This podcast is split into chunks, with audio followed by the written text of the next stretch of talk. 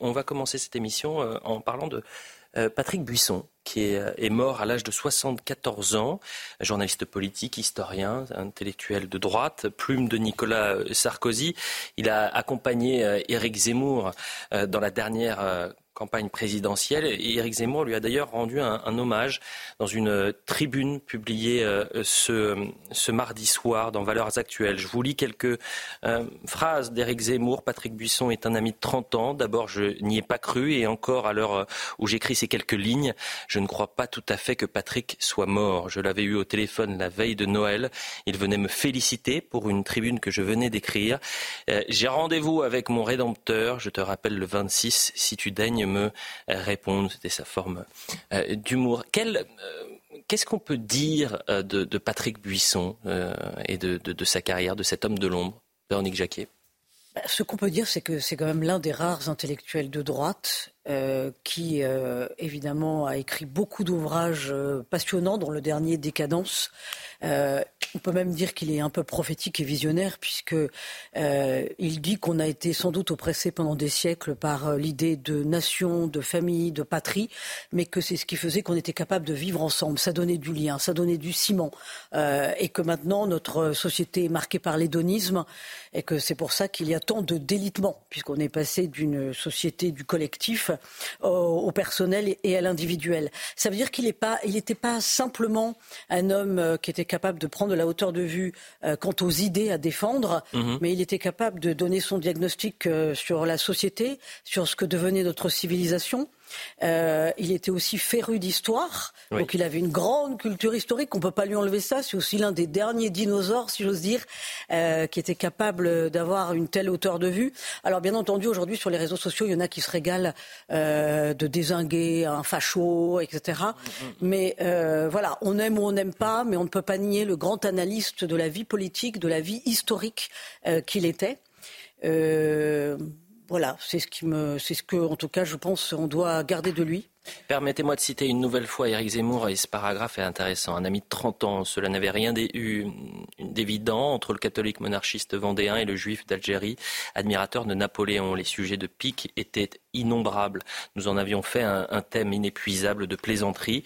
J'ai toujours pensé que c'était le génie de la France et de l'assimilation à la française que de permettre ces amitiés improbables. Éric Ciotti a également réagi.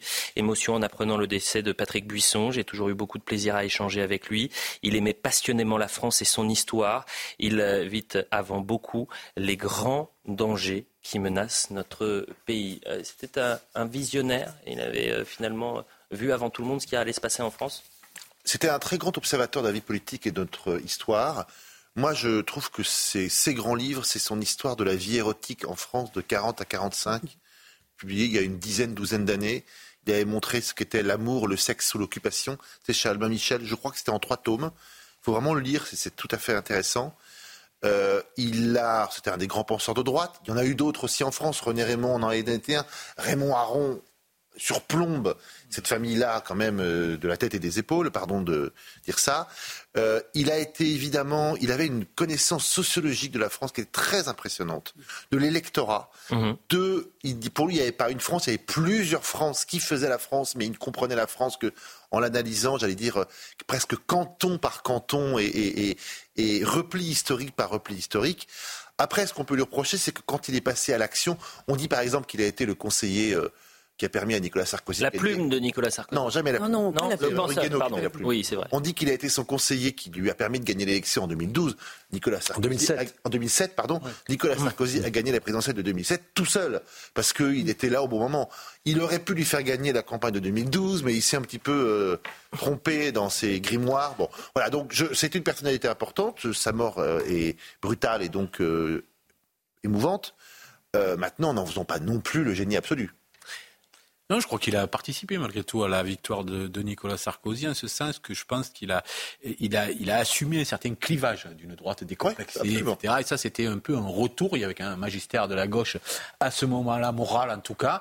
Et euh, il a été celui-là. Donc il est aussi l'incarnation d'une droite euh, très conservatrice, euh, malgré tout, plus proche effectivement d'un Zemmour que d'un RN, dont il doit considérer que les mesures sociales n'étaient pas à son goût. Euh, donc voilà, c'est un peu cette incarnation de la droite conservatrice. Jusque récemment, il théorisait, selon lui, pourquoi Marine Le Pen n'avait aucune chance d'être élue en 2027, parce qu'elle ne correspondait pas à la France, parce qu'elle n'avait pas eh ben. repéré les différents clivages de la population. Et pour lui, Dieu sait s'il pensait qu'une union des droits devait avoir lieu, elle pouvait avoir lieu soit derrière Laurent Wauquiez, soit derrière Eric Zemmour, soit éventuellement derrière, Eric Ciotti. Mais ces derniers ouvrages étaient très sévères à l'égard du RN. Hein. Et pourtant, Marine Le Pen lui a rendu hommage. Patrick Buisson était un homme d'une grande culture, un écrivain de talent et un amoureux fou de la France. Son esprit parfois provocateur et sa plume acérée manqueront au débat euh, politique. Vous l'aviez rencontré il y a oui, moi une quinzaine de jours, Georges J'ai versé, effectivement, parce que quand on voit quelqu'un il y a peu, moi je l'ai vu il y a trois semaines, étions au Salon du Livre à Port-Marly ensemble, il était à côté. Nous avions discuté, il était tout à fait en forme. On a du mal à imaginer que quelqu'un qu'on voit comme ça disparaisse brutalement, mais je, crois que je crois qu'il a eu une véritable influence sur la campagne de 2007. Moi, j'y ai participé à cette campagne. Il y avait effectivement euh, la vision euh, Buisson qui s'est imposée sur les questions hum. d'identité culturelle, notamment du pays. Hein. Donc euh, après, il y a eu cette brouille, vous vous en souvenez, avec, avec Nicolas Sarkozy, hein, les enregistrements de ces conversations qui les ont séparés, en réalité, bah, euh, durement d'ailleurs. Euh, on va, euh, je pense. Enregistrer un président de la République, c'est pas quelque chose d'acceptable. À son insu. À son pas à sa grandeur. Quel qu'il soit. Je vous propose d'écouter Patrick Buisson. Il était l'invité en avril dernier de Mathieu Bocoté. C'est l'un des derniers entretiens télévisés de, Patrick Buisson pour son livre, vous avez dit, Décadence. Et j'ai deux séquences à vous proposer. La première, c'est sur cette théorie euh, qui fait polémique, la théorie du grand remplacement. Et il revient sur cette thèse-là et le rapport qu'avait euh, Michel Debré euh, à cette thèse. Les gaullistes, je pense évidemment à Michel Debré, lui opposent un certain nombre d'arguments. Et ce qui est frappant, c'est que le concept de grand remplacement n'est pas encore inventé, mais il est dans tous les esprits la peur de la dénatalité, la peur d'une submersion étrangère par l'immigration vraiment est le fil rouge de toutes ces interventions. Michel Debré dit attention, cette loi est une erreur historique car nous allons accepter de diminuer, de vieillir au moment où des peuples jeunes croissent à nos portes, notamment en Méditerranée. Il pense évidemment aux peuples maghrébins euh, d'Afrique du Nord. Cet avertissement est lancé en plein débat. Alfred Sauvy, qui à l'époque est ancien patron de l'INED et qui a euh, la chaire de démographie au Collège de France, explique un peuple qui sous-traite la fabrication d'enfants à des populations immigrées, est un peuple qui a renoncé à exister, qui va sortir de l'histoire et qui n'emploie pas le mot remplacer, mais ça a exactement le même sens. Donc cette crainte de l'effondrement démographique, elle est consubstantielle pardon, à tous les nationalismes. Et autre déclaration de Patrick Buisson, et ça va nous permettre d'aller à notre second sujet ce soir, puisqu'on va parler de l'affaire Depardieu, euh, Patrick Buisson qui, qui revient sur le mouvement MeToo une fois qu'on a bien à l'esprit ce qu'étaient les revendications du premier féministe, qu'est-ce qui se passe aujourd'hui avec MeToo que vous évoquiez? Bon, euh, inventer une sexualité féminine, dites-vous, mais il y a autre chose. On est face à une vague de néo-puritanisme. Mais si on regarde bien, c'est pas nouveau dans l'histoire. Il suffit de lire l'histoire euh, de l'amour en Occident de Rougemont. À toute période de libération sexuelle succède une période le puritanisme. Donc il y a ce mouvement de balancier dans l'histoire qui fait qu'aujourd'hui, le féminisme, après avoir été sur une libération sexuelle sans limite, est en train de changer de forme, le néo-féminisme. Euh, c'est peut-être Ginny Bastier qui a eu le mot le plus juste euh, euh, aujourd'hui en disant c'est l'un des derniers, si ce n'est le seul penseur de droite aujourd'hui, Véronique Jacquier. Oui, oui, tout à fait. C'est l'un des derniers penseurs euh, de droite et qui rêvait d'ailleurs d'une union des droites et qui, paradoxalement, finalement, était sans doute toujours malheureux au fond de lui parce que il n'était pas libéral, donc il pouvait pas épouser euh, la politique de Nicolas Sarkozy jusqu'au bout. Euh, voilà, il a soutenu aussi François Fillon, n'oublions pas. Hein. Il a parlé à l'oreille de François Fillon. Alors, euh, si on revoit un petit peu, si on revient un petit peu sur sa part d'ombre, n'oublions pas non plus qu'il a quand même été condamné à deux ans de prison avec sursis et 150 000 euros d'amende dans l'affaire euh, des, des, fameux contrats pour, euh, pour l'Elysée euh, qui ont été passés sans appel d'offres. Mais bon, ça n'enlève rien à sa carrure, effectivement, d'intellectuel. Moi, j'aime bien l'une de ses phrases parce qu'il bousculait la pensée, qu'on soit d'accord ou pas avec lui. Il pointait aussi la disparition du sacré dans notre société. Il disait J'ai plus de respect pour une femme voilée que pour une Lolita en string à 13 ans. Et il ah. disait Les musulmans ne peuvent pas s'intégrer dans notre société parce qu'ils ne voient pas le, sacré. On l'a perdu, hmm. ce sacré. Il avait tout à fait raison de respecter le sacré, mais le sacré, c'est aussi de pas enregistrer à son insu on est d'accord. On est tout à fait d'accord. C'est pour ça que je souligne ça pardon. De, parlons de, la coupe aux lèvres. Il y a parfois du chemin. Euh, on parle à, présent de Gérard Depardieu qui sort du silence et qui a réagi aujourd'hui à la tribune des 56 personnalités du monde de la culture qui demandent la fin du lynchage médiatique et appelle au, respect de la présomption d'innocence. Parmi les signataires, je le dis, il y a Gérard Darmon, Benoît Poulvord, Jean-Marie Roy, euh, Nadine Trintignant. Euh, voilà ce que dit Gérard Depardieu à nos confrères d'RTL. On m'a présenté cette lettre. J'ai trouvé qu'elle était belle et j'ai donc dit à son auteur qu'il pouvait la publier.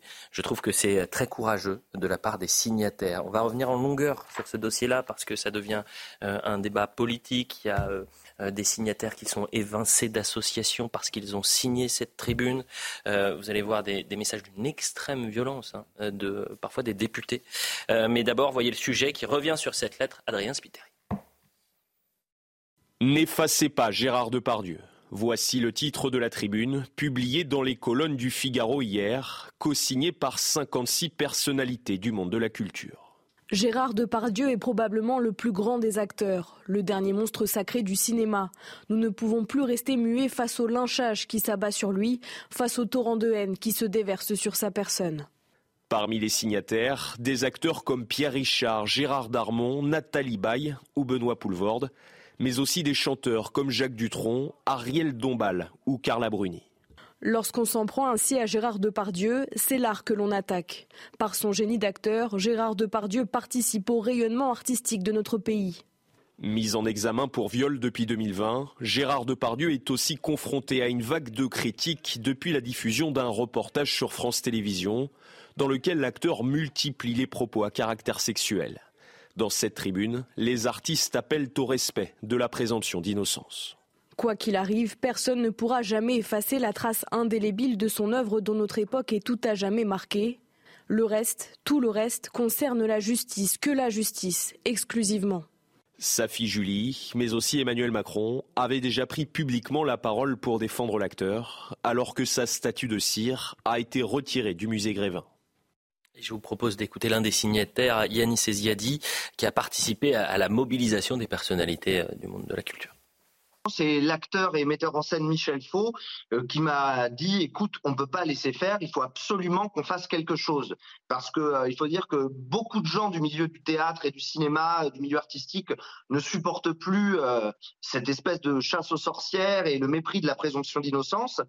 Et on s'est dit on va essayer de mobiliser des artistes, euh, je, pensais à la mission euh, impossible, et on a quand même 56 personnes qui ont signé, dont des gens quand même euh, faisant partie de l'histoire du cinéma, quand on pense à Charlotte Rampling, Bertrand Blier, Victoria Abril. Et ce que je voudrais dire aussi, c'est que c'est combien il a été difficile de convaincre tout le monde de signer. C'est pour ça qu'il faut vraiment applaudir les 56 signataires, parce que beaucoup de gens se sont retirés sous la pression de leurs avocats, de leurs agents, Beaucoup de gens ont renoncé à signer sous cette pression. Les agents disent mais non, si tu signes, tu vas perdre du travail. Les avocats disent non, si tu signes, tu vas avoir des problèmes, toi aussi tu vas avoir des plaintes pour viol. c'est terrible. Et donc les 56 personnes qui ont signé ont vraiment été convaincues et je pense qu'il faut vraiment les applaudir. C'est inédit depuis euh, cette vague euh, MeToo qui a peut-être des bons côtés, mais enfin qui euh, fait régner aujourd'hui la terreur, il faut le dire. Euh, ces artistes qui ont signé, ils dénoncent un lynchage contre Gérard Depardieu. C'est eux aujourd'hui qui sont victimes euh, d'un lynchage sur les réseaux sociaux des responsables politiques. C'est-à-dire que le simple fait de dire présomption d'innocence, respecter également la carrière de Gérard Depardieu, justice euh, que justice soit rendue, c'est un problème. Vous savez, on est dans un monde où on brûle, on brûle les idoles, on brûle les stars. je pense là ce soir par exemple à Polanski, Woody Allen, ceux-là, si vous voulez, ont commis. Hein, Polanski a été condamné, mais on, le poursuit, on va le poursuivre jusqu'à la mort. C'est quelque chose de absolument irrémédiable. Ça, ça, entache totalement et définitivement. Il faut faire très attention et faire la différence avec ce qui se passe chez nous, avec Gérard Depardieu, qui est totalement présumé innocent et dont certaines plaintes d'ailleurs sont même prescrites, on le sait. Mm. Donc il faut faire très très attention à ne pas se livrer à ce bûcher médiatique alors qu'effectivement il représente le, monstre sacré du cinéma français. Cette tribune, elle est courte et claire et elle dit mm. trois choses très importantes. Elle dit, elle rappelle d'abord qui est Gérard Depardieu, pas n'importe qui. Elle rappelle que la présomption d'innocence est quelque chose de sacré qu'on foule au pied matin, midi et soir maintenant. Et elle rappelle aussi que quoi qu'il advienne, son œuvre est ineffaçable. Mm. Quand on a fait euh, euh, Christophe Colomb, quand on a fait 200 euh, millions d'entrées, Cyrano, Cyrano mm. Martin Guerre, le retour de Martin Guerre, des, des films et des téléfilms merveilleux quoi qu'il en soit, il fait partie de notre culture, il fait partie de notre histoire, il fait partie de notre art, de cet art français. Et donc, elle n'est pas, enfin, que des gens trouvent que cette tribune est dérangeante, moi, des bras m'en tombent. Mmh. Parce qu'elle rappelle des choses évidentes. Qui est Depardieu? La présomption d'innocence, on joue pas avec. Et que l'œuvre de Depardieu, elle existe et qu'elle existera à jamais. Mmh. Si derrière, ces signataires se font insulter, alpaguer, dans le cas de Pierre Richard, euh, il n'est pas d'une association. On va y ah, Je trouve que là, les bras Le tweet de Sandrine Rousseau. Euh, et on y viendra aussi. Je veux qu'on aille point par point. D'abord, non mais euh, on va vraiment chapitrer justement ce dossier-là. On parlera des tweets des responsables politiques. On reviendra sur l'éviction de Pierre Richard et l'association le, Papillon. Mais là, restons sur les signataires. C'est ce monde de la culture. Je disais, mm. MeToo, c'est 2006. Ça commence en 2006. il y a eu Mm. Finalement, deux contre-offensives, si je puis, m'exprimer ainsi. Il y a eu 2018 avec euh, la tribune de Catherine Neuve, qui a fait un scandale absolu. Et là, euh, une nouvelle tribune avec euh, plus de 50 signataires. Moi, je, je de faire preuve de nuance parce qu'il y a quelque chose qui me gêne effectivement dans cette tribune. Autant le tribunal médiatique était insupportable, autant la présomption d'innocence est extrêmement précieuse dans une démocratie, autant je considère qu'il n'y a pas d'immunité artistique. C'est-à-dire, je m'explique, euh, euh, je trouve que les arguments choisis, je trouve très bien d'avoir fait une tribune pour défendre, ça n'est pas ça. Je trouve que les arguments choisis ne sont pas forcément ceux que j'aurais choisis pour défendre Depardieu. Et notamment, ça donne le sentiment qu'au prétexte qu'il aurait du talent, euh, le reste deviendrait secondaire. Et alors peut-être que c'est une interprétation fallacieuse que je fais, je veux bien, mais je vous dis ce que j'ai ressenti, en tout cas, mmh. à la lecture de cela. Et en face, on a les, tous les torquemadas du néo-féminisme, évidemment, pour lesquels euh, pour, les, pour lesquels et lesquels euh, le pardon n'existe pas. C'est-à-dire, il n'y a pas de pardon, y compris dans le temps. C'est-à-dire que c'est euh, la, chose est définitivement impardonnable. Et donc, si vous voulez, autant je trouve que les arguments choisis, je n'aurais pas choisi cela, parce que je pense que tout le monde a droit à, la, à, la, présomption d'innocence, avec ou sans talent on y a droit. Et je trouve que du coup, ça, ça, ça, ça, jette un peu de confusion. Cependant, et, ça, c'est extraordinaire, c'est que même pour, en n'ayant rien fait soi-même, pour écrire une tribune de soutien, on risque soi-même de se voir une sorte de mort médiatique, voilà, une mort culturelle, de se voir des cercles dans lesquels on travaille. Mais... Parce que le travail, c'est important dans la vie. Hein, gagner sa vie, c'est important aussi. Et on risque d'être évincé euh, des cercles dans lesquels on, travaille au prétexte qu'on a pris euh, une position euh, en faveur d'eux. Bon, mais la chute, est-ce que vous souscrivez à, cette chute Quoi qu'il arrive, personne ne pourra jamais effacer la trace indélébile de son œuvre, dans, dont notre, époque est à tout jamais marquée. Le reste, tout le reste concerne la justice. Que la justice. Oui, Elliot, sur la fameuse cancel culture. Euh, certains disent ben voilà, S'il y a une condamnation définitive, c'est irrémédiable. Non, mais de Regardez par exemple l'affaire Cantat. Il n'a jamais pu remonter sur scène. Euh, criminel. alors là, c'est différent. il a quand même été condamné. Hein. Pardon, mais il a été condamné. Je rappelle qu'un viol, c'est criminel. Mm. S'il est condamné, c'est irrémédiable. Il y aura, voilà. Mais bien sûr, mais non, non, mais on n'en est pas là. Là, d'un côté, là, d'un côté, on a des féministes mm. et, cette époque MeToo qui brûle effectivement une idole et pas n'importe laquelle. C'est-à-dire qu'on a vraiment l'impression aussi qu'on veut se payer de par Dieu. Voilà. Donc euh, cette tribune est la bienvenue. Euh, secondo, les néo-féministes, on ne les entend pas euh, pour le viol et l'égorgement de Fabienne à Lille euh, cet été. On ne les entend pas non plus monter au front euh, pour cette pauvre jeune Mégane qui a été violée avec acte de barbarie à Cherbourg, pareillement cet été. Donc s'en prendre à des idoles médiatiques, moi, ça me paraît un petit peu facile. Laissons effectivement la justice faire, euh, faire son travail. Ensuite, il y a, y a, une dimension qui est très intéressante. Euh, c'est peut-on séparer l'homme euh, de l'artiste? Bon, mais on se posera la question. Non, mais je, pense à le, à le Caravage, l'artiste de peintre du, je, je, regardais parce que qui avait une réputation sulfureuse. Pour autant, est-ce que quand on regarde une œuvre de Le Caravage, on se dit ah mon Dieu quel salaud Non, bien sûr. La publicité, de toute façon, cette publicité est, très courte. Bertrand Cantat est remonté sur scène lors du festival Les Rendez-vous des, Terres Neuves. Ah, C'était à Bègle en 2010. Et je regardais parce que euh, l'affaire euh, Trintignant, c'est 2003. Euh, d'ailleurs, la mère de Nadine Trintignant, exactement, signe cette tribune. Il est remonté combien de fois Il est sorti de prison, c'est 2003. Hein. Il sort de prison en 2007. Je vous dis, on pense ce qu'on veut. On Sur ces 56 signataires, n'oubliez pas de dire qu'il y a 23 ou 24 femmes. Hein. C'est pas simplement. bien sûr. C'est presque. Bien, sûr. bien sûr. La publicité, on revient. On va revenir vraiment. Je vous dis, on a plein de sons. On va écouter euh, Jean-Marie Roy, l'académicien qui a lui aussi euh, signé cette pétition. On va parler de Pierre Richard, évincé d'une association pour son soutien à Gérard Depardieu. À tout de suite. Juste avant la publicité, on était en train de parler de Gérard Depardieu. Une soixantaine de personnalités du monde de la culture dénoncent un lynchage contre Gérard Depardieu dans une tribune publiée euh, hier soir sur le site du Figaro. Écoutez Jean-Marie Roy, l'académicien qui fait partie des, signataires et qui revient sur ce tribunal médiatique. Il ne faut pas que les médias exagèrent dans, dans ce sens de la chasse à l'homme. Je trouve ça c'est dommage pour, je ne veux pas employer de grands mots, mais c'est dommage pour la démocratie, c'est dommage pour les journalistes, parce qu'ils ils doivent, quand même avoir un sérieux et, quand même avoir ce principe un peu chrétien de ne pas faire aux autres ce qu'ils ne voudraient pas qu'on leur fasse à eux-mêmes. Il y a une tartufferie, il y a une tartufferie chez les journalistes que je trouve insupportable. Et euh, je voudrais qu'on parle également de Pierre Richard. Il y a le tribunal médiatique, mais il y a aussi le tribunal de la pensée unique. Euh, c'est-à-dire que Pierre Richard, qui a été l'acolyte de Gérard Depardieu dans les années 80, alors ils vont jouer euh, La Chèvre. les films de Francis Weber. Exactement, les, les, fugitifs, les, les compères. Il a signé cette tribune. Il s'avère qu'il était l'ambassadeur d'une association qui s'appelle le Papillon, euh, c'est une association qui lutte contre les violences infantiles, les violences faites aux enfants. Euh, et parce qu'il est, euh, il a signé cette tribune, parce que c'est un proche de Gérard Depardieu, il est évincé. Voilà ce que dit Laurent Boyer, donc le, président de cette, cette association. Depuis trois ans, Pierre Richard était à notre côté, mais parce que nous nous sommes pardonnez-moi, euh, mais parce que nous sommes et nous serons toujours du côté des victimes, et parce que la tribune de soutien à Gérard Depardieu qu'il a signée est indécente, Pierre Richard n'est plus un des ambassadeurs de l'association Les Papillons. Vous en pensez quoi? Mais c'est à côté de la plaque, c'est pas parce qu'on signe une tribune dans les termes qu'on a évoqués tout à l'heure que c'est ne pas être à côté des victimes. Dire, euh, ils ne soutiennent pas Gérard Depardieu, ils disent, Gérard Depardieu, ce qu'on a dit n'est pas n'importe qui, respecter la présomption d'innocence, et il a une œuvre. C'est pas pour ça qu'on crache à la figure, au visage des victimes. Donc ce que dit ce monsieur en soi, c'est pas complètement faux, mais ça s'applique pas du tout à ce cas d'espèce. Mmh.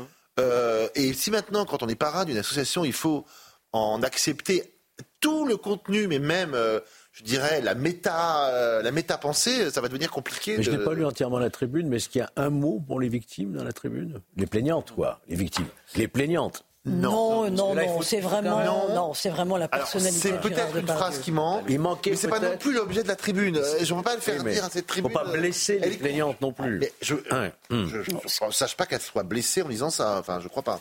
Ce qui, me, marque dans la tribune, euh, c'est l'âge des signataires. Quand je dis ça, c'est pas péjoratif du tout. C'est la génération. C'est l'argument qui est donné justement par celles, qui sont, celles et ceux qui sont contre. C'est majoritairement la génération de Pardieu. Et là, et là le, patron de cette fameuse association montre à quel point il est intolérant. Or, c'est une génération qui savait être tolérante, justement. C'est une génération non seulement qui dégageait de l'intelligence, mais aussi une forme de, de sagesse, parce qu'ils disent respecter cet homme que nous aimons et nous, nous ne voyons pas forcément un monstre. Et vous allez voir que sur les réseaux sociaux, ceux qui vont forcément euh, jouer au sniper, euh, ça va être la génération des 25-35 pour qui c'est absolument intolérable d'imaginer. C'est la génération biberonnée à, à Oui, voilà, c'est ça. Oui, c'est la génération mais c'est amusant. enfin... Non, c'est interpellant de voir sociologiquement cette fracture générationnelle. Souvenez-vous, Catherine Deneuve, justement, dans cette fameuse tribune où elle disait Laissez les hommes nous importuner. Nous avons le droit, si nous le voulons, d'être importunés. Mais une femme de 25 ans et la génération de Catherine Deneuve, maintenant, c'est oui. 2000 ans qui les ah, séparent. enfin, hmm. c'est.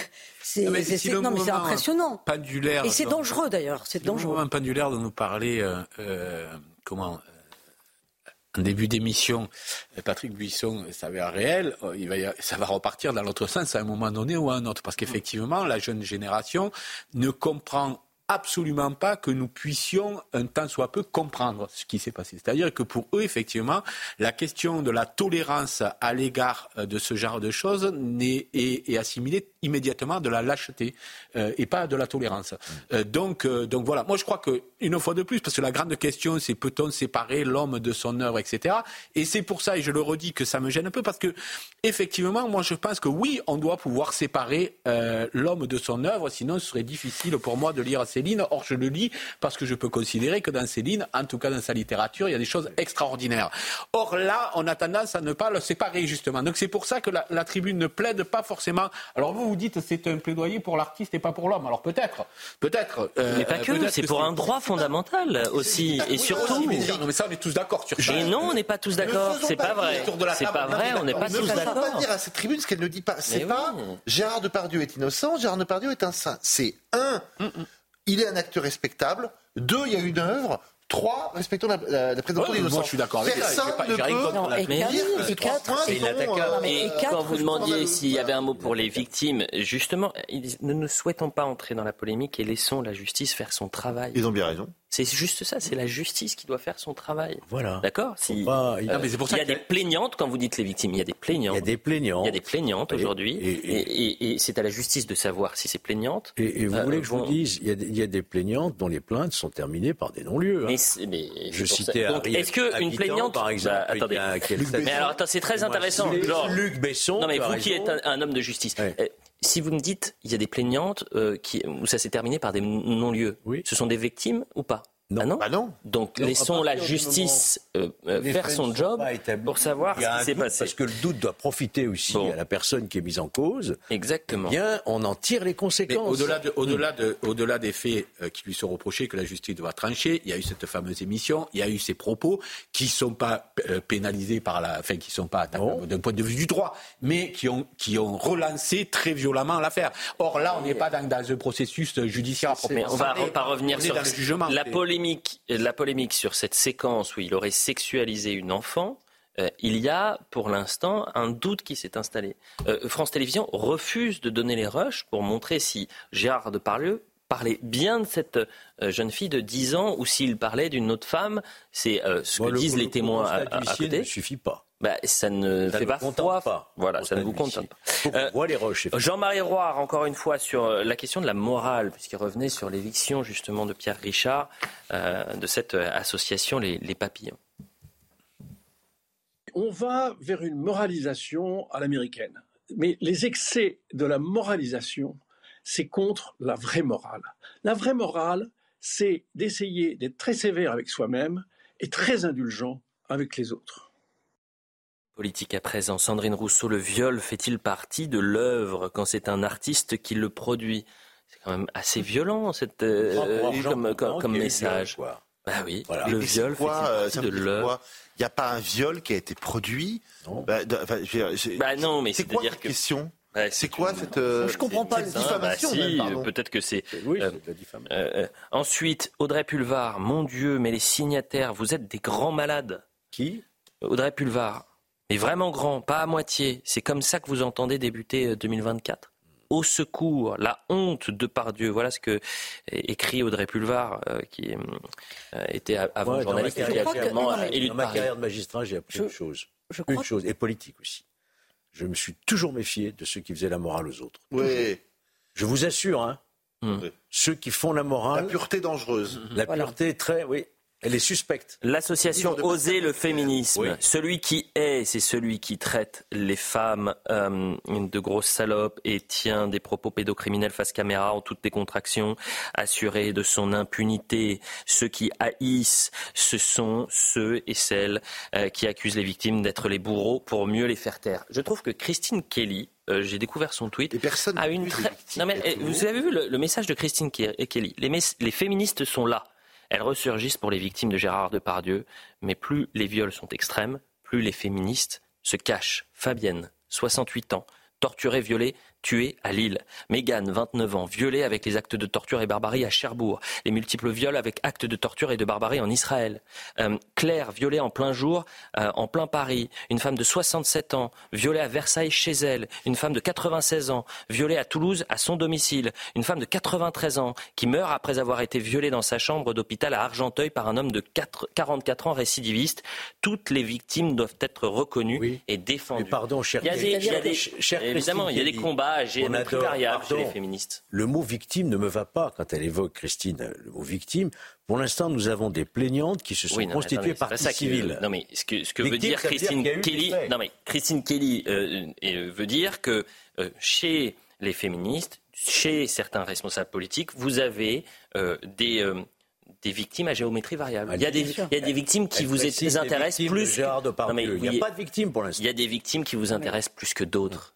Euh, excusez-moi. Elles étaient où? Elles étaient où ces féministes? Elles étaient où ces féministes quand vous avez le collectif du 7 octobre qui a voulu manifester pour la journée mondiale contre les violences faites aux femmes, place de la nation, et qu'elles ont été euh, mises au banc de cette manifestation, quasiment exfiltrées, mm. euh, menacées par des antifas. Vous avez vu Sandrine Rousseau condamner ça? Vous avez vu les féministes condamner ça? Ou en tous les cas, elles l'ont fait bien, bien plus tard. Il y a les bonnes et mauvaises victimes. Il faut, il faut, il faut eh malgré tout, pour équilibrer les choses, se dire que le mouvement MeToo a eu du bon. Il faut aussi bien sûr. Dire, mais alors, alors je suis pas d'accord. Bah, je vais c'est pas que du mauvais, Véronique, c'est pas que du mauvais. Euh, oui, vous allez pouvoir répondre, mais attendez. C'est un point de vue iconoclaste. Juste, je finis mon propos. Euh, moi, j'en condamne les excès comme, comme, comme vous tous. Simplement, ça a eu du bon parce qu'à un moment donné, il y a des gens qui se croyaient absolument tout permis, qui eux-mêmes n'arrivaient plus à faire la différence entre ce qui était du mépris de l'autre, de l'irrespect profond, de, de, de, de l'indignité, euh, et ce qui faisait partie d'un de, de, jeu normal entre hommes et femmes, etc. Et je pense qu'il y, a eu, il y a eu beaucoup de ces choses-là. Et ces choses-là devait être dénoncé, le silence devait être brisé, et c'est bien. Le problème, c'est que dans ce mouvement de balancier décrit tout à l'heure, effectivement, on est tellement allé haut que c'est, pour ça que je traite ces néo-féministes de, de, de Torquemada des temps modernes, mhm. c'est parce que euh, euh, rien, absolument rien n'est plus pardonnable. Il y a une chose qu'il faut comprendre, cette évolution, évolution très forte, c'est qu'il y a 20 ou 30 ans, pour qu'il y ait un viol, il fallait qu'il y ait un acte de pénétration sexuelle contraint, sans consentement. Aujourd'hui, on a rajouté la notion d'emprise. C'est-à-dire qu'il peut y avoir un acte sexuel présumé consenti, et vous avez ensuite une victime, la plupart du temps fragile, jeune, qui vient dire Ah oui, mais en réalité, j'étais sous l'emprise. Et c'est là que le problème commence. C'est extrêmement compliqué. C'est l'affaire Judith Godrèche aujourd'hui avec le réalisateur euh, euh, avec qui elle a vécu quand elle était beaucoup plus jeune. Elle avait 14 ans. Oui, quand elle avait 14 ans. C'est la séquence qui ressort en, en euh, ce moment. Euh, bon, je ne remets pas du tout en cause ses propos. Bah, mais néanmoins. D'ailleurs, il y a une séquence. C'est compliqué à apprécier. 20 ans. 14 le réalisateur, il en avait 40. 14 ans, non, mais c'est très intéressant. parce que l'emprise, c'est très compliqué à qualifier. 20 ans, 30 ans plus tard. Benoît Jacot. Benoît Jacot. Pardonnez-moi. Euh, d'ailleurs, j'invite les téléspectateurs à voir, parce que pour la première fois, elle en parle. C'était samedi soir, dans quelle époque, et elles font en larmes. Euh, oui, pour revenir sur cette notion d'emprise, c'est d'autant plus compliqué à expliquer que euh, certaines des plaignantes dans l'affaire des Pardieu sont des jeunes femmes qui sont allées chez Gérard Depardieu. Euh, voilà, donc euh, en plus, euh, il y a quand même une forme d'ambivalence aussi, c'est-à-dire que Gérard Depardieu a quand même été... Le... Non, mais vous non, réagir sur le mouvement dans toute, sa carrière, dans toute sa carrière, a été considéré comme un ogre. On, on, on, connaît ses excès, que ce soit au cinéma ou dans sa vie d'homme. On l'a toléré jusqu'à maintenant, et maintenant c'est l'homme à abattre. Maintenant, sur MeToo, je ne suis pas du tout d'accord avec Frédéric, euh, c'est qu'il y a une espèce d'hypocrisie puritaine à dire ah bon, on a réglé les choses. Non, on veut se faire les types, on veut se faire de préférence le mal blanc de plus de 50 ans. Non, mais moi, j'ai subi en tant que femme des paroles déplacées, des gestes parfois déplacés. Alors, un, ça ne va pas traumatiser parce que je savais me défendre et je savais faire la part des choses. Deuxièmement, c'est pas pour autant que vous voulez vous venger. Et là, on est maintenant dans un tribunal médiatique où on peut se venger, c'est-à-dire n'importe quelle nana peut dire, bah voilà, je, je mais non, mais attendez, c'est pas qu'une vengeance, Véronique Jacquet, moi. Voilà, donc il faut faire la part des choses. Non, mais Véronique Jacquet, avec une femme, on en est Déjà, votre expérience n'est pas représentative de l'expérience de toutes les femmes. Votre sensibilité n'est pas la même que toutes les femmes. Et pardonnez-moi, peut-être qu'on peut s'accorder sur le fait que ces dernières années, y ait quelque chose aussi de bénéfique dans la libération de la parole de ces femmes qui ont été victimes. On va s'entendre sur un point qu'il y, a eu, y a eu dans tous les milieux des hommes qui étaient des porcs. Oui. Qu'ils aient été intouchables pendant des années, voire des décennies. C'est insupportable. Factuellement vrai. Et c'est partout. Aujourd'hui, ils ne sont milieux. plus intouchables. Personne ne peut regretter ça. Mais comme on parlait au début de euh, Patrick, Buisson. qui disait que l'histoire c'était d'un balancier qui allait d'un extrême à un autre, je voudrais être sûr je n'ai pas de réponse, mais qu'on n'aille pas trop loin dans le, dans le balancier. C'est tout, c'est ça la question. Maintenant, loin de moi et loin de personne ici l'idée de dire que, euh, que balance ton port soit une chose inadmissible. Ça remet un peu d'équité et un peu d'égalité là où pendant je vous propose... des, des, décennies, voire des siècles, on pas Allez, un dernier mot là-dessus, et c'est intéressant de voir la réaction euh, du ministre de la Santé, ex-ministre de la Santé, Aurélien Rousseau, qui dit Je n'arrive pas à trouver le début d'une justification à ce texte. Effacer Gérard Depardieu personne n'y songe. Effacer la parole et la souffrance des victimes, par contre, cela m'a l'air bien engagé. Pardonnez-moi, et vous allez me dire si je me trompe, mais j'ai vu, et je peux faire un parallèle entre la position de ces euh, acteurs, euh, ces hommes de culture qui ont signé cette tribune et les propos d'Emmanuel Macron la semaine dernière. C'est peu ou prou la même chose. Enfin, euh, je sais pas, un ministre démissionnaire, dans ces cas-là, ça devrait se taire pendant quelques semaines avant de... Effacer, oui, effacer de par Dieu. non, mais est-ce que vous êtes d'accord avec moi? C'est-à-dire que s'il attaque la tribune de, euh, de, de, de, du monde de la culture... Très bien où il est, Il s'écarte euh, du président de la République. Bah, complètement. Effacer de par Dieu, c'est vouloir lui retirer sa Légion d'honneur. C'est vouloir retirer son, sa statue de cire. C'est vouloir empêcher ses films d'être diffusés. C'est ça, effacer à quelqu'un. Mmh. Mais vouloir l'empêcher de chanter euh, Barbara. Ou de chanter, par exemple. Je pense que c'est important de songer effectivement à la souffrance des victimes. Je ne vois pas pourquoi, là, en l'espèce, on n'y penserait pas du tout, alors que dans tous les cas, en général, on, doit y penser. Euh, bien, ce qui est certain, c'est que dans la, société devient de plus en plus puritaine. Et ce qui est certain en même temps, c'est qu'on peut demander tout à un artiste, sauf d'être un exemple parce qu'un artiste qui serait un exemple, ça n'existe pas malheureusement. Bah euh, parce que euh, voilà, pour autant, euh, s'il doit être condamné, moi je fais partie de ceux qui tiennent à ce qu'il le soit et qu'il le soit comme tout, citoyen, tout, tout administré, tout justiciable. Voilà. je rappelle quand même les propos d'Emmanuel Macron la semaine dernière. Je suis un immense admirateur de Gérard Depardieu. C'est un immense acteur. Il, fait, il a fait connaître la France dans le monde entier. Il rend fier la France. Ce n'est pas sur la base d'un reportage qu'on enlève la Légion d'honneur à un artiste. En quoi c'est faux ça? Et c'est pas moi qui le. Non, mais, non, mais, raison, mais dites ça, envoyer un message à l'ancien directeur de cabinet d'Elisabeth Borne. Non, mais vous voyez bien qu'il est à côté de ses ponts. Bah, écoutez, il a peut-être un petit coup de fatigue. Euh, oui, vous avez peut-être raison. Jean-Marie Roy. un, un, ministre qui démissionne, jusqu'ici, ça a gardé un. Mais un, un dernier, pour le coup, il courage de démissionner. Bon, allez, Gérard Dieu, personne n'y songe, il se trompe, parce qu'il y en a qui y songent. C'est là l'erreur de Jean-Marie Roy sur pourquoi il a signé cette tribune et il revient sur euh, la position du président de la République. Tout simplement parce qu'on me l'a proposé et que euh, j'étais tout à fait d'accord avec cette tribune, d'autant plus qu'elle reprenait les termes mêmes employés par le président de la République. Et vous savez que je ne suis pas toujours d'accord avec le président de la République. Mais là, j'ai trouvé que M. Macron avait été très sage, très modéré, et il a eu raison de, de recadrer, pour en prendre un, un mot euh, faible, euh, sa ministre de la Culture qui a complètement dérapé et qui a tenu des propos qui sont vraiment, franchement, qui sont dommageables pour sa fonction, pour elle-même et pour la France. On ne peut pas dire qu'on ne soit pas fier d'un génie comme Depardieu. Voilà, c'est tout. Ça, ça, vraiment, ça m'a exaspéré. Et c'est ce qui m'a conduit à, signer cette pétition. Voilà ce qu'on pouvait dire sur euh, la pétition et, Gérard Depardieu. Dans l'actualité aujourd'hui, on en vient à ce, crime d'une barbarie sans nom à mots, puisqu'une femme, une mère et ses quatre enfants âgés de 9 mois à 10 ans ont été retrouvés sans vie. Le père, qui est le principal suspect, a été interpellé ce matin. Le procureur de la République parle d'une scène de crime d'une très grande violence. On va revoir les faits avec euh, Chloé Tarka. Une grande douleur en cette période de fête. C'est dans un appartement de cet immeuble qu'ont été retrouvés une mère et ses quatre enfants. Une scène de crime d'une très grande violence. De nombreux coups de couteau ont été constatés sur les corps de la femme et de ses deux filles, âgées de 7 et 10 ans. Le père, principal suspect, a été arrêté ce matin en Seine-Saint-Denis et placé en garde à vue. Un drame qui a bouleversé tout le voisinage. Je ne pensais pas que c'était une personne qui pouvait faire ça à ses quatre enfants et sa femme. Vraiment, c'est quelque chose de, vraiment choquant quand même d'apprendre ça dans ce square, alors que ce square-là, vraiment, on, se tient main, enfin, la main à la main. On n'a jamais entendu s'engueuler dans la maison et, et on n'a rien senti. Selon le procureur de Meaux, malgré l'absence de casier judiciaire, l'individu avait déjà commis des violences. Il existe cependant une procédure relative à des violences avec usage d'un couteau à raison de faits commis au sein du même domicile que celui où est donc survenue l'affaire que je vous évoque. Violence commise sur la même victime s'agissant de la mère de famille.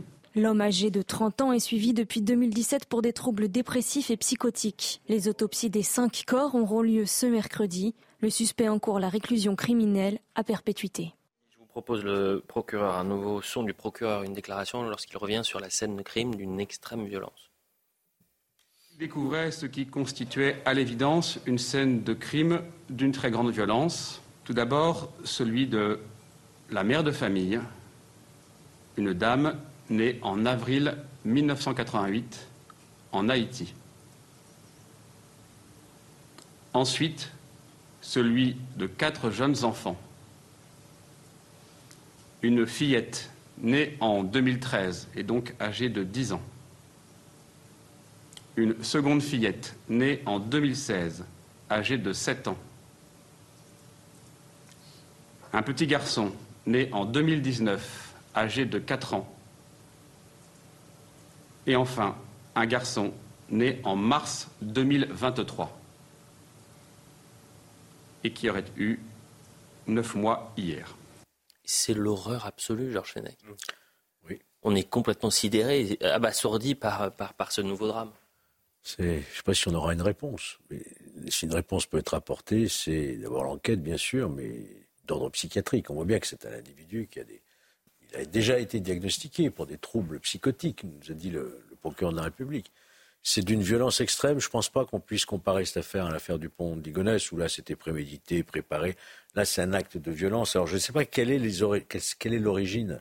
Apparemment, on dit que la femme était née, euh, la, pauvre femme a été. Il est de nationalité, enfin, il est né en France. Euh, oui, le suspect, je dis hein. ça parce que je dis ça parce que il y a certaines régions notamment dans les Antilles, y compris les Antilles françaises que j'ai connues aussi, mhm. il, y a, il y a beaucoup de, sorcellerie, de vaudou, euh, de, voyez, de, possession du diable. Il y a, il y a ces choses-là qui font qu'à un moment, ça disjonque. Moi, j'ai vu des gens jetés dans des bûchers, dans des bûchers, c'était en Polynésie. Euh, des, familles entières. C'était épouvantable. Hum. Il y a une crise de folie. Cet homme a-t-il d'une crise. Euh, bah, la question du discernement va se poser peut-être euh, dans, Mais la question psychiatrique est peut-être la, question majeure et centrale dans, ce, drame-là. Euh, et on va voir justement le profil du suspect avec Sandra Buisson.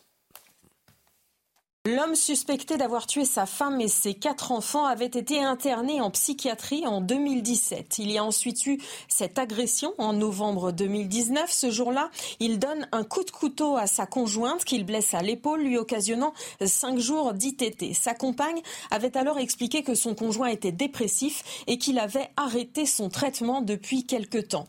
Un examen psychiatrique a alors conclu qu'il souffrait de troubles psychotiques et de troubles dépressifs. Il était d'ailleurs suivi depuis 2017 pour ces pathologies. Il a été déterminé que son discernement était aboli le jour où il a frappé sa femme à l'épaule. Donc la procédure judiciaire a été classée euh, sans suite euh, pour état mental déficient. Depuis 2019, on ne sait pas quel a été son suivi psychiatrique ni s'il avait repris un traitement. Les investigations devront déterminer s'il était en pleine possession de ses moyens psychiques dans la nuit de dimanche à lundi quand sa femme et ses enfants ont été tués ou si son discernement discernement était altéré, voire aboli. En fait, la question, c'est même pas de savoir s'il y a discernement ou non. C'est la seule question qu'on doit se poser, c'est que faisait-il dehors? Que faisait-il dehors? Pourquoi ces individus ne sont pas mis hors d'état de nuire? C'est-à-dire qu'ils sont dans des, hôpitaux, ils ne quittent pas les hôpitaux et on évite d'avoir ces situations-là. Et, vous pouvez, euh, sur les derniers euh, drames qu'on a vécus en France, souvent faire un trait d'union, c'est-à-dire le profil psychiatrique et l'utilisation du couteau. Euh, si vous demandez à des professionnels de la santé quelle est la spécialité qui est la plus dirais, maltraitée, en tout cas la, la plus en, danger en France, on va vous dire que c'est la psychiatrie. C'est-à-dire qu'il n'y a pas de place. Grande misère. Grande misère, mais archi-misère. Pas de place, pas de moyens. La psychiatrie, psychiatrie Vous avez cassé vos lunettes, je crois. Euh, sont euh, très en retard. Euh, et puis, c'est assez commode aussi pour la justice de dire le, euh, il est fou, en tout cas, abolition du discernement, on va le mettre dans une autre case. Donc que cette autre case, elle n'est pas équipée pour recevoir ces dizaines, ces centaines, ces milliers de gens dont on dit que le discernement est aboli, voire totalement. 40% euh, de la population pénale qui souffre de troubles psychiatriques dont on n'a pas les moyens de soigner. Pas du tout. Les SMPR dans nos prisons, c'est la misère totale. On ne trouve même plus de psychiatres qui veuillent travailler pour l'administration pénitentiaire. Donc on a un vrai sujet. Votre question, Elliot, elle est totalement légitime. Que faisait-il en totale liberté alors qu'il avait été diagnostiqué dangereux en réalité, psychotique.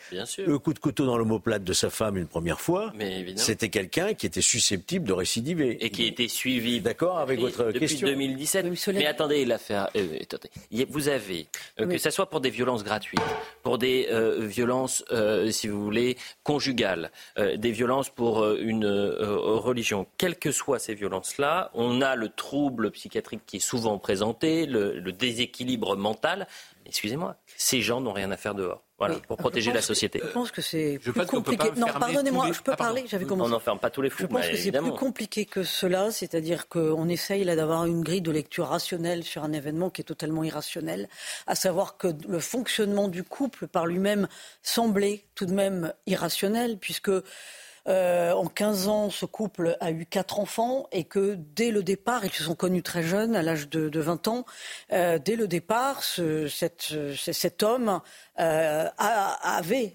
des troubles dépressifs et psychotiques et que sa femme euh, le connaissait comme tel et vivait avec lui. Et elle ne s'est pas précipitée à la porte de l'asile psychiatrique ou du commissariat pour dire enfermez-le. Hmm. Voilà, donc je pense que la situation est plus complexe qu'elle en a l'air. Peut-être pas faire autrement. Euh, hein. bah, ouais, pouvez peut-être pas faire autrement. Enfin, à prendre leur responsabilité. Je, je, sais, je sais pas. Ce que je veux dire, c'est qu'elle avait l'air de, de, supporter ça. Je ne sais pas si c'est à tort ou à raison, mais je dis que c'est compliqué de juger. Je, ne dis pas qu'il fallait pas l'enfermer, mais je dis que c'est compliqué de juger pour l'instant en venant, je lisais un papier du Figaro dans lequel les habitants de Meaux expliquaient qu'ils avaient l'habitude de le croiser, quelqu'un qui marchait. Euh, euh oui, oui il parlait à personne, qui ne travaillait pas. Il y avait une suspicion de quelque chose, quoi. et ils avaient l'habitude d'entendre la mère hurler sur les enfants. C'est-à-dire pour ça qu'ils ne sont pas inquiétés le 24 décembre au soir. C'est parce qu'ils avaient l'habitude d'entendre la mère hurler sur les enfants. Donc tous les malades, tous les malades de mentaux ne sont pas dangereux. D'abord, il faut se le dire parce que c'est effectivement il y a une partie euh, des malades mentaux qui peuvent être dangereux. Psychotiques, ça recouvre beaucoup de choses. Ça recouvre la, la, la, la schizophrénie, la paranoïa, le maniaco-dépressif, etc. Donc il y a des degrés dans tout ça et on ne peut pas enfermer. Alors là, vous allez me dire, oui, mais il avait quand même asséné un coup de couteau déjà en 2017 à, à son épouse qui, semble-t-il, elle-même a dit, mais non, c'est parce qu'il est dans une mauvaise passe. Il, a est dépressif, oui. Euh, voilà, euh, ces médicaments. Donc c'est extrêmement compliqué. Ce qui est sûr, c'est que, c'est que ça nous révulse tous parce que tuer ses propres enfants nous apparaît comme un acte euh, absolument impossible en réalité. C'est l'ensauvagement, c'est la barbarie. Alors voilà, c'est totalement. C'est l'inhumanité vous, tuez, vous tuez votre nourrisson de 10 mois. enfin... Non, c'est voilà, c'est inimaginable. C'est-à-dire voilà. ça, mais c'est bien pour y a ça. Il n'y a pas de motif. Mais si vous voulez, il n'y a pas de motif à nos yeux euh, qui peuvent justifier ça. Mais, euh, Annecy, il s'était bien pris à des nourrissons. Le... Mais bien sûr, ça me fait penser. Mais, mais attendez, Annecy, Annecy, c'est la même chose. On a évoqué le déséquilibre. On a évoqué le trouble psychiatrique pour Annecy. Lola, on a évoqué le trouble psychiatrique pour Annecy. Et je, le dis, c'est le, le, couteau est parfois le prolongement de la main. Et pardonnez-moi, si vous aviez dix fois plus de place, alors c'est peut-être pas dix qu'il faudrait, mais au moins deux, trois fois plus de place dans euh, les hôpitaux psychiatriques ou avoir des centres spécialisés qui lient la rétention avec la psychiatrie, je peux vous assurer que euh, le risque zéro n'existe pas. On ne vit pas dans le monde de oui-oui. Mais, mais en tous les cas, ces gens-là n'ont rien à faire dehors et on se pose toujours cette que faisait-il ou que faisait-elle dehors? Parlons à présent de 11 personnes qui se sont euh, échappées d'un centre de rétention administratif ce lundi à Vincennes dans le Val-de-Marne. Ces derniers se sont échappés par la fenêtre d'une chambre. Ce matin, c'est le préfet de police de Paris, Laurent Nunez, qui s'est rendu sur place et il pointe plusieurs défaillances dans le système de sécurité du, centre. C'est un sujet très sérieux. Kylian Salé. C'est par l'une de ces fenêtres que les 11 personnes se sont évadées du centre de rétention administrative. Ils ont ensuite fait un trou dans un grillage avant de sauter d'une hauteur de 6 mètres et d'escalader un dernier mur. Selon Laurent Nunez, préfet de police de Paris, ces individus non radicalisés sont tous des délinquants. Euh, ce profil, c'est quand même celui d'individus qui euh, sont connus pour des faits de délinquance, souvent avec réitération. Euh, on a souvent des vols en réunion, des vols violences. Et encore une fois, c'est l'accumulation des faits qui fait que nous priorisons ces profils-là. Selon le préfet de police de Paris, aucune erreur humaine n'est à déplorer au sein du centre. Encore une fois, moi je n'identifie pas dans cette affaire de défaillance humaine. Hein. Bon, on va évidemment continuer à travailler avec euh, la hiérarchie du, CRA, mais il faut absolument qu'on renforce la, il y a une protection physique à renforcer, et puis il faut aussi qu'on soit présent à l'extérieur du périmètre. La caméra extérieure placée sur le chemin de ronde a mal fonctionné. Laurent Nunez annonce un renforcement de cet équipement. Sans attendre, nous allons installer des caméras mobiles qui vont nous permettre de renforcer euh, la surveillance extérieure euh, du site. Hein. Plusieurs incidents ont éclaté ces derniers jours dans ce centre. Un incendie de matelas et une tentative d'évasion ont eu lieu ce samedi. Des tirs de mortier contre le centre ce lundi. Dans ces établissements, les policiers ne sont pas armés et les retenus peuvent se déplacer où ils veulent entre leurs chambres et les parties communes. C'est ce que nous dit quand même. C'est pas euh, une prison, un centre de rétention. Oui. Les familles peuvent circuler. Non, ils circulent dans le centre. Dans le centre, bien sûr. Euh, non, non, mais. Euh, là, on voit bien qu'il y a des failles. Hein. Il y a, il y a énorme, énorme. Vous allez entendre dans un instant Denis Jacob. Tiens, on va l'écouter tout de suite parce que lui, il, il, nous a, on a pu retrouver des, des photos du centre de rétention. Parce qu'en fait, les, les, personnes qui sont à l'intérieur, elles commencent à, à saccager l'intérieur du centre de rétention. C'est-à-dire, c'est c'est un peu euh, l'anarchie euh, dans, ces centres de rétention. Vous voyez, euh, Denis Jacob, responsable syndical police. J'ai publié ce matin des photos de ce centre de rétention administratif où on voit dans quelles conditions travaillent nos collègues et cette évasion qui a eu lieu est notamment due au fait que, d'une part, nous avons des caméras de surveillance qui ne fonctionnent plus dans ce centre de rétention, d'autres qui sont particulièrement floues, qui qui ne, permettent pas d'avoir une surveillance euh, optimale, euh, et puis des dégradations faites par les retenus eux-mêmes, euh, justement pour, pour s'évader. Et il suffit de voir le mur est un grand mot, le mur d'enceinte de ce centre de rétention, qui est un, un grillage rigide, surélevé de, barbelés, sur lequel, bon, qui fait pas tout à fait 3 mètres de haut, sur lequel il dispose des vêtements pour pouvoir passer au-dessus et s'évader. Justement de ce centre de rétention administratif où on voit euh, euh, qu'ils ont été euh, dégradés. Vous avez, est-ce qu'on peut voir les images, s'il vous plaît? Voilà, regardez, ils sont, on, va casser des grillages, on va casser à l'intérieur également. donc on, s'inquiète de cette situation. C'est des conditions de, sécurité qui sont extrêmement préoccupantes. Et d'ailleurs, Laurent Nunez, qui le rappelle, il faut que le, CRA, les centres de rétention administrative, faut que ça évolue rapidement. Écoutez Laurent Nunez il faut que le CRA de Vincennes évolue compte tenu de la population que nous avons actuellement, qui est encore une fois une population euh, d'étrangers en situation irrégulière qui ont commis des actes délictueux euh, par le passé. Euh, donc il faut que nous évoluions et que nous renforcions encore la, la protection de ce site et c'est ce à quoi je vais m'employer en lien évidemment très étroit avec le ministre de l'Intérieur la sensation que vous n'êtes pas d'accord avec Laurent Nunez. Non, je suis pas d'accord lorsqu'il dit que euh, euh, ils ont commis des actes délictueux. On peut tout à fait se retrouver en centre de rétention. Je connais sans des avoir cas sans avoir commis aucun acte. Oui, mais eux, ils, en ont commis. Il, a, parlé généralement. Il parlait pas de ces 11-là. Il parlait généralement que oh, ceux qui étaient dans le CRA. On leur réserve euh, la priorité, Frédéric. Oui, oui, ça on est d'accord. Pour, pour être sûr des expulsés. Et ça fait reconnaître quand même que ça fait un peu désordre pour le gouvernement et pour Gérald Darmanin après la décision de la Cour d'appel de Versailles qui remet en liberté quelqu'un qui était en retenue, après ces évasions et tout, on se dit mais est-ce que l'État est assez capable de gérer cette question des expulsions. Il y a deux, trois choses. Il y avait la question des moyens également. policier sur votre plateau un peu plus tôt qui expliquait qu'il manquait 60 personnes dans ce centre, 60 personnels pénitentiaires dans ce centre. On nous parle de caméras qui fonctionnent plus. Alors oui, on nous parle aussi de dégradation, pardon, faite par les, ceux qui sont là eux-mêmes, mais il y a aussi une question de moyens qui semble se poser et on ne se donne pas les moyens de la, de la politique. C'est-à-dire qu'on n'a plus les moyens parce que les centres de rétention administrative, c'est 750 millions euh, d'euros de budget par an, mais c'est rien du tout. Quand vous voyez la question, ne serait-ce que la prise en charge des mineurs isolés par, euh, pour les départements, c'est 2 milliards par an. On en est à 2 milliards par an.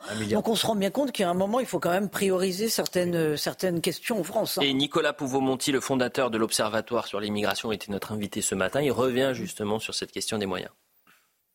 On sait qu'au vu euh, de la pénurie constante du nombre de places en CRA, euh, l'État a tendance à concentrer ses moyens de rétention sur des profils qu'on tient absolument euh, à éloigner, donc souvent des profils qui ont un casier judiciaire. L'enjeu du, nombre de places en CRA, est central parce que aujourd'hui, on a environ 2000 places en centre de rétention administrative sur toute la France. Euh, le ministre Darmanin s'est engagé à ce qu'on passe à 3000 d'ici 2027. Euh, or, selon le même ministre Darmanin, il y a entre 700 000 et 900 000 clandestins en France. Euh, même avec un taux de rotation très fort, puisque les gens qui sont en CRA n'ont pas vocation à y rester plus de 90 jours, on a un délai de rétention très faible. il faut bien se rendre compte que l'État aujourd'hui ne se donne pas les moyens d'appliquer l'éloignement, y compris les moyens logistiques et non seulement juridiques. La France dispose actuellement de 1869 places et on en aura 3000 à l'horizon de 2027, alors qu'on a 100 euh, 000 au QTF qui sont prononcés chaque année. Mais, vous ne pouvez pas, eh ben, pas imaginer un pays où il y a 100 000 places pour des étrangers. Non, mais euh, j'ai. Euh, c'est inimaginable. Moi, j'ai tendance. D'accord. Non, mais Georges Fenech, j'ai tendance à ah. faire confiance au chef de l'État qui nous avait promis 100% d'OQTF exécutés. Euh, c'était, je crois, en 2019.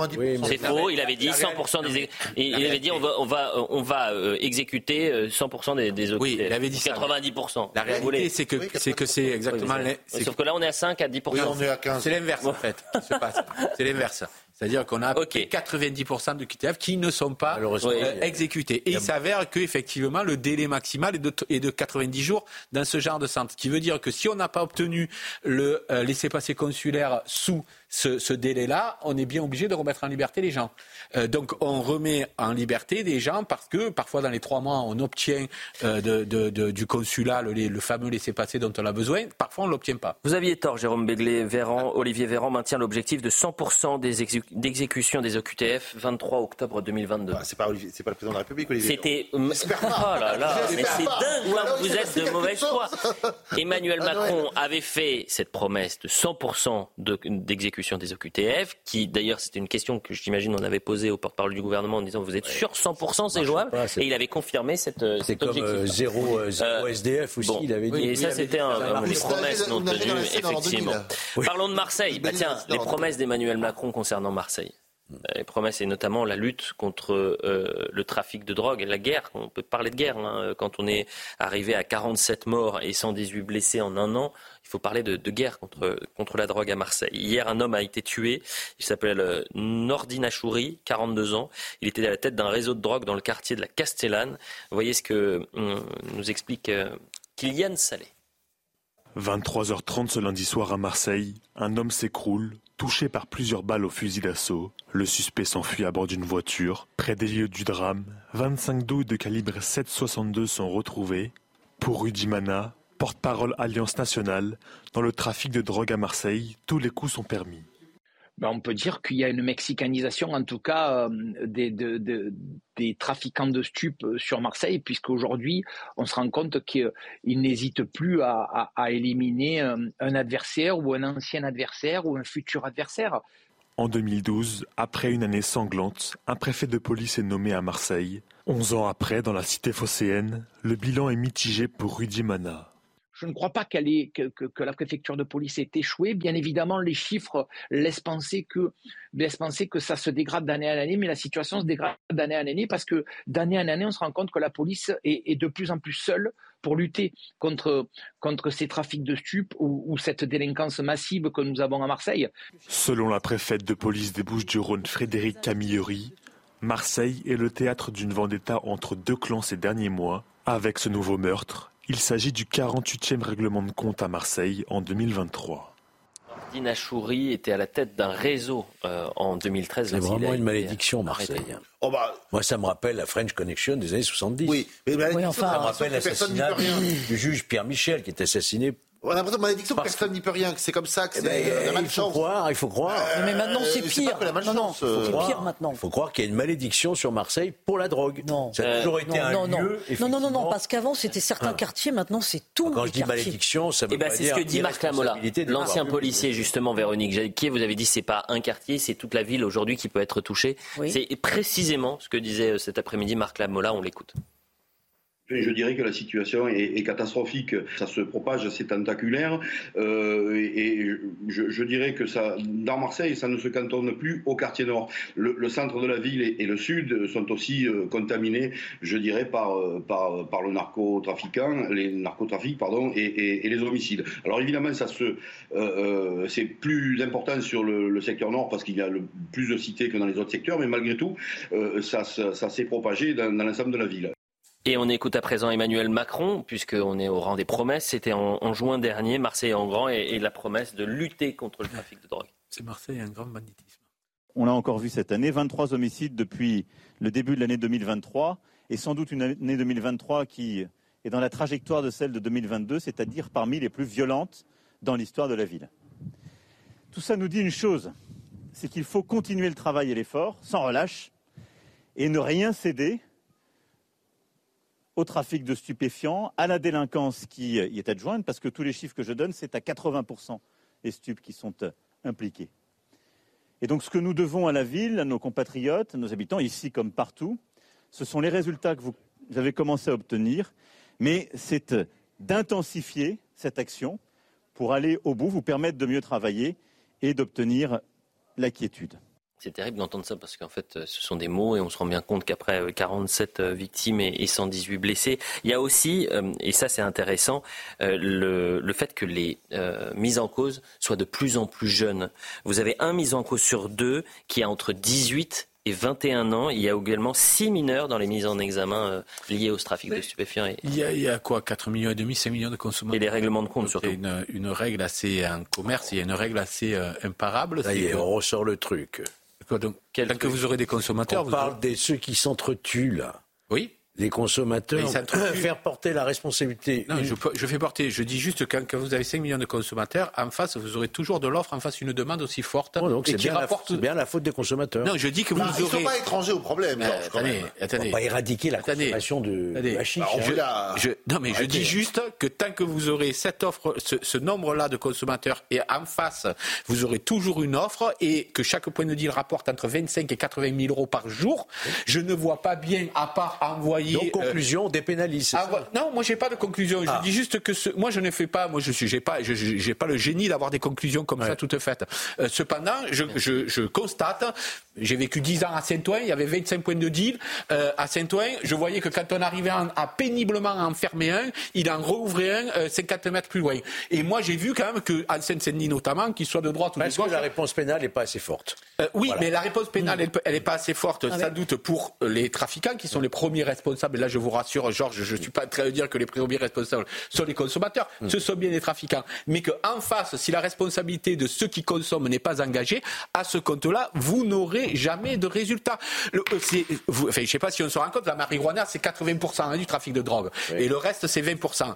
Et vous avez ces 2 hmm. milliards et demi par an. C'est 250 000 personnes qui travaillent. C'est une filière ultra organisée. Donc, moi, j'ai l'impression qu'on est en train de, de, de, de, proposer des solutions qui n'en sont pas en réalité. Moi, en 10 ans, à Saint-Ouen, j'ai vu passer tous les ministres de l'Intérieur. Tous ont dit la même chose. Aucun n'a réussi. Ah, posons-nous d'autres questions, peut-être. Frédéric, alors, certes, il faut, il faut, faut taper le consommateur. À mon avis, il faut qu'il y ait aussi une politique de santé publique pour dire bouh, la drogue, c'est pas bien, etc. Et faire ce qu'il faut, effectivement, pour que le consommateur se sente un petit peu coupable quand il alimente ce trafic. Mais enfin, il y a quand même aussi des mots tabous qu'on n'ose pas hmm. employer, c'est-à-dire que euh, ça désigne pas euh, à tout va au fin fond de la Creuse ou de la Corrèze, donc ça correspond quand même à, certains quartiers qui sont impactés par des euh, filières liées à l'immigration. Par exemple, tous les policiers marseillais vous diront qu'ils ne savent plus comment se dépêtrer des Nigérians qui sont extrêmement violents. Euh, voilà, c'est la prostitution, c'est le trafic de drogue, euh, c'est le trafic d'armes, etc. Et donc on a l'impression aussi qu'on a, des policiers qui sont pas dépassés, mais que l'État est complètement dépassé. L'année dernière, il faut citer le chiffre. Il y a ça, et l'année dernière. 140 morts cette année. J'ai le souvenir, il y avait eu une grande enquête dans le journal du dimanche l'année dernière sur, la, drogue la, drogue dans, le milieu rural. Exactement, milieu rural. 66% des Français sont favorables au recours à l'armée pour lutter contre le trafic de drogue dans les quartiers dits difficiles. de Julien euh, Odo a, répondu à cela ce matin euh, lors de la grande interview. C'est les Français. Madame Galli fait de la communication, mais elle l'avait fait il y a dix ans déjà, où elle avait euh, appelé l'armée à régler le problème des quartiers euh, à Marseille. L'armée, elle est là pour faire la guerre. Et il faut donner déjà des ordres à nos policiers qui font leur travail tout simplement, très très bien, mais il faut surtout que la justice suive. Le problème aujourd'hui dans bon nombre de quartiers, c'est que la justice n'est pas dissuasive, c'est que la justice ne frappe pas, elle ne frappe pas au bon endroit et surtout elle ne frappe pas assez euh, durement. Donc on laisse finalement une économie parallèle se développer, on laisse un climat d'insécurité et on laisse surtout les habitants des quartiers euh, en difficulté dites ça ne marche pas, arrêtez avec ça, Georges Fenech, mais pardonnez-moi, deux Français sur trois, ils disent maintenant, si on veut vraiment faire la guerre contre le trafic de stupéfiants, bah on met euh, les contingents qui font la guerre. On va envoyer des tanks, mhm. on va envoyer des roquettes. Mais ne vous moquez pas des Français. mais, pourquoi vous moquez des Français? Ils sont 60%. Mais je ne moque pas des Français, je bah, dis si que vous les prenez pas au sérieux. Bon sens. L'armée est faite pour faire la guerre. Elle n'est pas faite pour rentrer dans des banlieues avec des tanks et des chars. Mais c'est pas forcément des. Et c'est pas comme ça que vous allez des chars, Vous avez des moyens de la gendarmerie. Les gendarmes sont des militaires. Pardonnez-moi. Vous avez peut-être des unités spéciales. Je suis pas sûr que les militaires veuillent faire ce, boulot-là. Ce sont des militaires qui sont officiers de police judiciaire et qui font des enquêtes. Peut-être qu'il faut euh, des moyens XXL pour une situation extrêmement grave. Mais les moyens XXL, c'est en prison qu'il faut les mettre. Euh, les trafiquants, c'est dans des prisons spécifiques qu'il faut, qu'il faut mettre. Et je pense que là-dessus, il faut prendre exemple sur l'Amérique du Sud de voir, c'est que ça se régénère sans arrêt parce qu'il y a de la consommation, parce qu'il y a de la demande. Et donc, vous pouvez mettre, et il faut les mettre en prison, ceux qui font du trafic, ah, ça on est bien d'accord. Mais, mais, pas dans n'importe quelle prison. Parce que la réponse pénale ne suffit pas. Je pense que ça fait dix ans qu'on dit la réponse pénale, mais ça ne suffit pas. Dans l'actualité média, actualité média aujourd'hui, actualité média euh, aujourd'hui, il nous reste encore quelques minutes. C'était une arrivée surprise sur euh, BFM, et après trois mois, il a donc décidé de dire stop, de manière assez élégante d'ailleurs. Laurent Ruquier euh, arrête son émission. Je vais vous citer son message. J'ai décidé de ne pas continuer l'aventure, commencée fin septembre sur BFM. Je tiens à remercier Marc-Olivier Fogiel pour la confiance qu'il m'a accordée, qu'il voulait continuer à m'accorder pour reprise de janvier. Euh, je ne vais pas me cacher derrière la conjoncture et différentes actualités dramatiques qui certes ne m'ont pas facilité la tâche depuis mon arrivée, mais force est de constater que le public ne m'a pas suivi dans ce rôle différent pour moi. Et vous savez qui lui a répondu? Pascal Pro. Exactement, qu'on salue euh, hmm. également, vous avez raison. Bravo à Laurent Ruquier de toujours tenter de nouvelles aventures, de prendre des risques. Ceux qui le critiquent n'ont pas la racine carrée de son talent. Laurent a écrit des sketchs, des pièces de théâtre, il a animé des émissions de radio et de télévision, il a fait du one-man show, il a multiplié les succès depuis tant d'années quand souvent ses contempteurs ont additionné les échecs. L'aventure continue pour lui. Qu'en pensez-vous, Jérôme Begley Veni, Vidi, Pavici, il est venu, il a vu, il n'a pas vaincu. Euh, il euh, prend une décision qui est courageuse parce que je pense que le confort l'emmenait jusqu'en juin sans difficulté. Voilà, il ne faut pas lui jeter la pierre il n'en reste pas moins. En même temps, Marc-Olivier Fogiel, il n'a pas fait un cadeau en le mettant face à l'ordre des pros. Hein c'est ce que tout le monde pense. Mais dès le début, j'avais pas compris ce choix-là, mais à partir du moment où il était fait, il fallait le tenter. Et ils l'ont fait avec euh, certaines. Voilà. Et je trouve que le, le, communiqué de départ, d'ailleurs le mail interne envoyé par euh, Laurent Ruquier, Marc-Olivier Fogiel, est plutôt élégant. Voilà, c'est un échec. Euh, on va pas en faire des tonnes non plus. Mais, c'est surtout qu'on se nourrit. De... Non, mais c'est qu'on se... on peut se nourrir de ces échecs. C'est bien d'essayer, c'est bien de tenter, c'est bien de, de tomber pour mieux se relever. Il y a plus de classe à avouer en cours de route qu'on a échoué qu'à traîner l'histoire pendant encore six mois. Oui, puis euh, la sanction de Dimat. Hein, Je pense que son talent était un petit peu bridé. Moi, j'ai regardé l'émission et son talent était bridé, son talent artistique était bridé. Je pense qu'il n'était pas fait pour cette dimension un petit peu du tout info. On lui demandait, euh, voilà, je sais pas. Je, je pense que lui-même ne s'est pas retrouvé puisqu'il dit dans le communiqué que c'est loin de, de finalement. J'ai vu beaucoup de messages sur les réseaux sociaux, ceux qui d'ailleurs rappelaient qu'il refusait, fut un temps, de recevoir des responsables politiques comme Marine Le Pen, qui l'a le fait d'avoir voté pour euh, Jean-Luc euh, Mélenchon.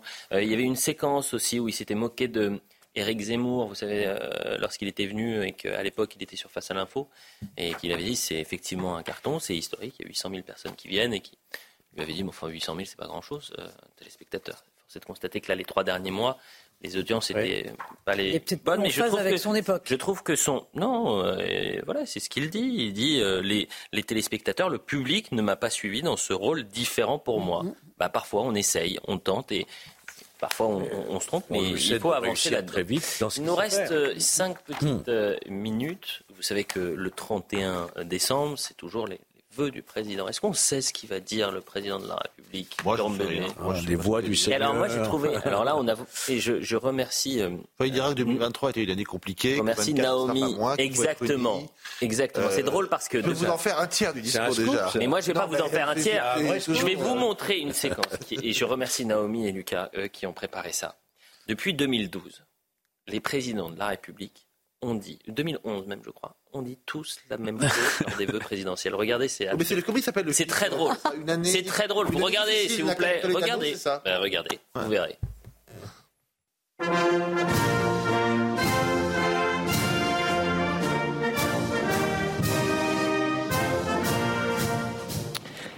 Mes chers compatriotes, l'année 2010 s'achève. Je sais qu'elle fut rude pour beaucoup d'entre vous. Mes chers compatriotes, l'année 2011 s'achève. Elle aura connu bien des bouleversements. Depuis le début de la crise, qui en trois ans a conduit à plusieurs reprises l'économie mondiale au bord de l'effondrement, je ne vous ai jamais dissimulé la vérité. Mes chers compatriotes, je sais les difficultés que nous rencontrons. Je les mesure chaque jour. Et je pense ce soir aux familles qui s'inquiètent pour l'avenir de leurs enfants face au chômage et parfois même face à l'exclusion. 2015 fut une année de souffrance et de résistance. Alors, faisons de 2016 une année de vaillance et d'espérance. Mes chers compatriotes, ce soir, c'est la dernière fois que je vous présente mes vœux comme président de la République. C'est pour moi un moment d'émotion et de gravité. Je veux le partager avec vous, Françaises et Français de toutes origines, de toutes convictions, de toute confession, de métropole et d'outre-mer. Françaises, Français, mes chers compatriotes de l'Hexagone et d'outre-mer, durant l'année qui vient de s'écouler, nous avons vécu des moments d'épreuve. La mort de nos soldats dans la lutte contre le terrorisme, l'assassinat de nos policiers à la préfecture de police de Paris, les violences qui ont bousculé la vie de notre pays, les catastrophes naturelles ayant touché la France en hexagone comme outre-mer. Françaises, Français, mes chers compatriotes de l'Hexagone, d'outre-mer et de l'étranger. Ce soir, nous ne vivons pas un 31 décembre comme les autres. Là où, dans nos villes et nos villages, l'heure est d'habitude au grand rassemblement, ils sont cette année interdits par l'épidémie. Les places de nos communes sont éteintes, nos foyers moins joyeux qu'à l'accoutumée. L'année 2020 s'achève donc comme elle s'est déroulée, par des efforts et des restrictions. 2022 sera l'année de tous les possibles. Les cérémonies de vœux ont ceci de singulier. Elles obligent à parler d'un futur qu'en vérité on ne connaît pas. Alors je nous souhaite avant toute chose de vivre 2023 autant que possible en pays uni et solidaire. Extraordinaire. Ils ont tous finalement la même ligne, mais. Peut me remonter. Il y en a qu'un. Ah oui, bah, attendez, ça fait déjà beaucoup là. Ça faisait deux minutes. Pour moi, le plus fort des plus forts de ces vœux, c'est Mitterrand. Mitterrand. Dernière année. Je crois au fort, de l'esprit. Je ne vous quitterai pas. Là où je serai en parlant de son successeur, je l'écouterai. Eh bien, écoutez, euh, on va commencer à rentrer dans cette séquence. On va décoder, essayer de savoir ce que va dire le président de la République le 31 décembre. on n'est jamais très surpris par, euh, par ces discours-là, euh, honnêtement, à part, évidemment, vous avez raison, le discours de François Mitterrand. Laurent Capra à la réalisation, Hugo Trindade à la vision, Yannick au son, Benjamin Cunéo, Benoît Bouteille ont préparé cette émission. Toutes les émissions sont à revoir sur cnews.fr. Dans un instant, c'est Soir Info avec Merci à tous les quatre pour cette euh, émission. L'heure des pros qui euh, joue les prolongations euh, cette semaine pendant les vacances jusqu'à 21h20. Et on se retrouve demain matin. À demain.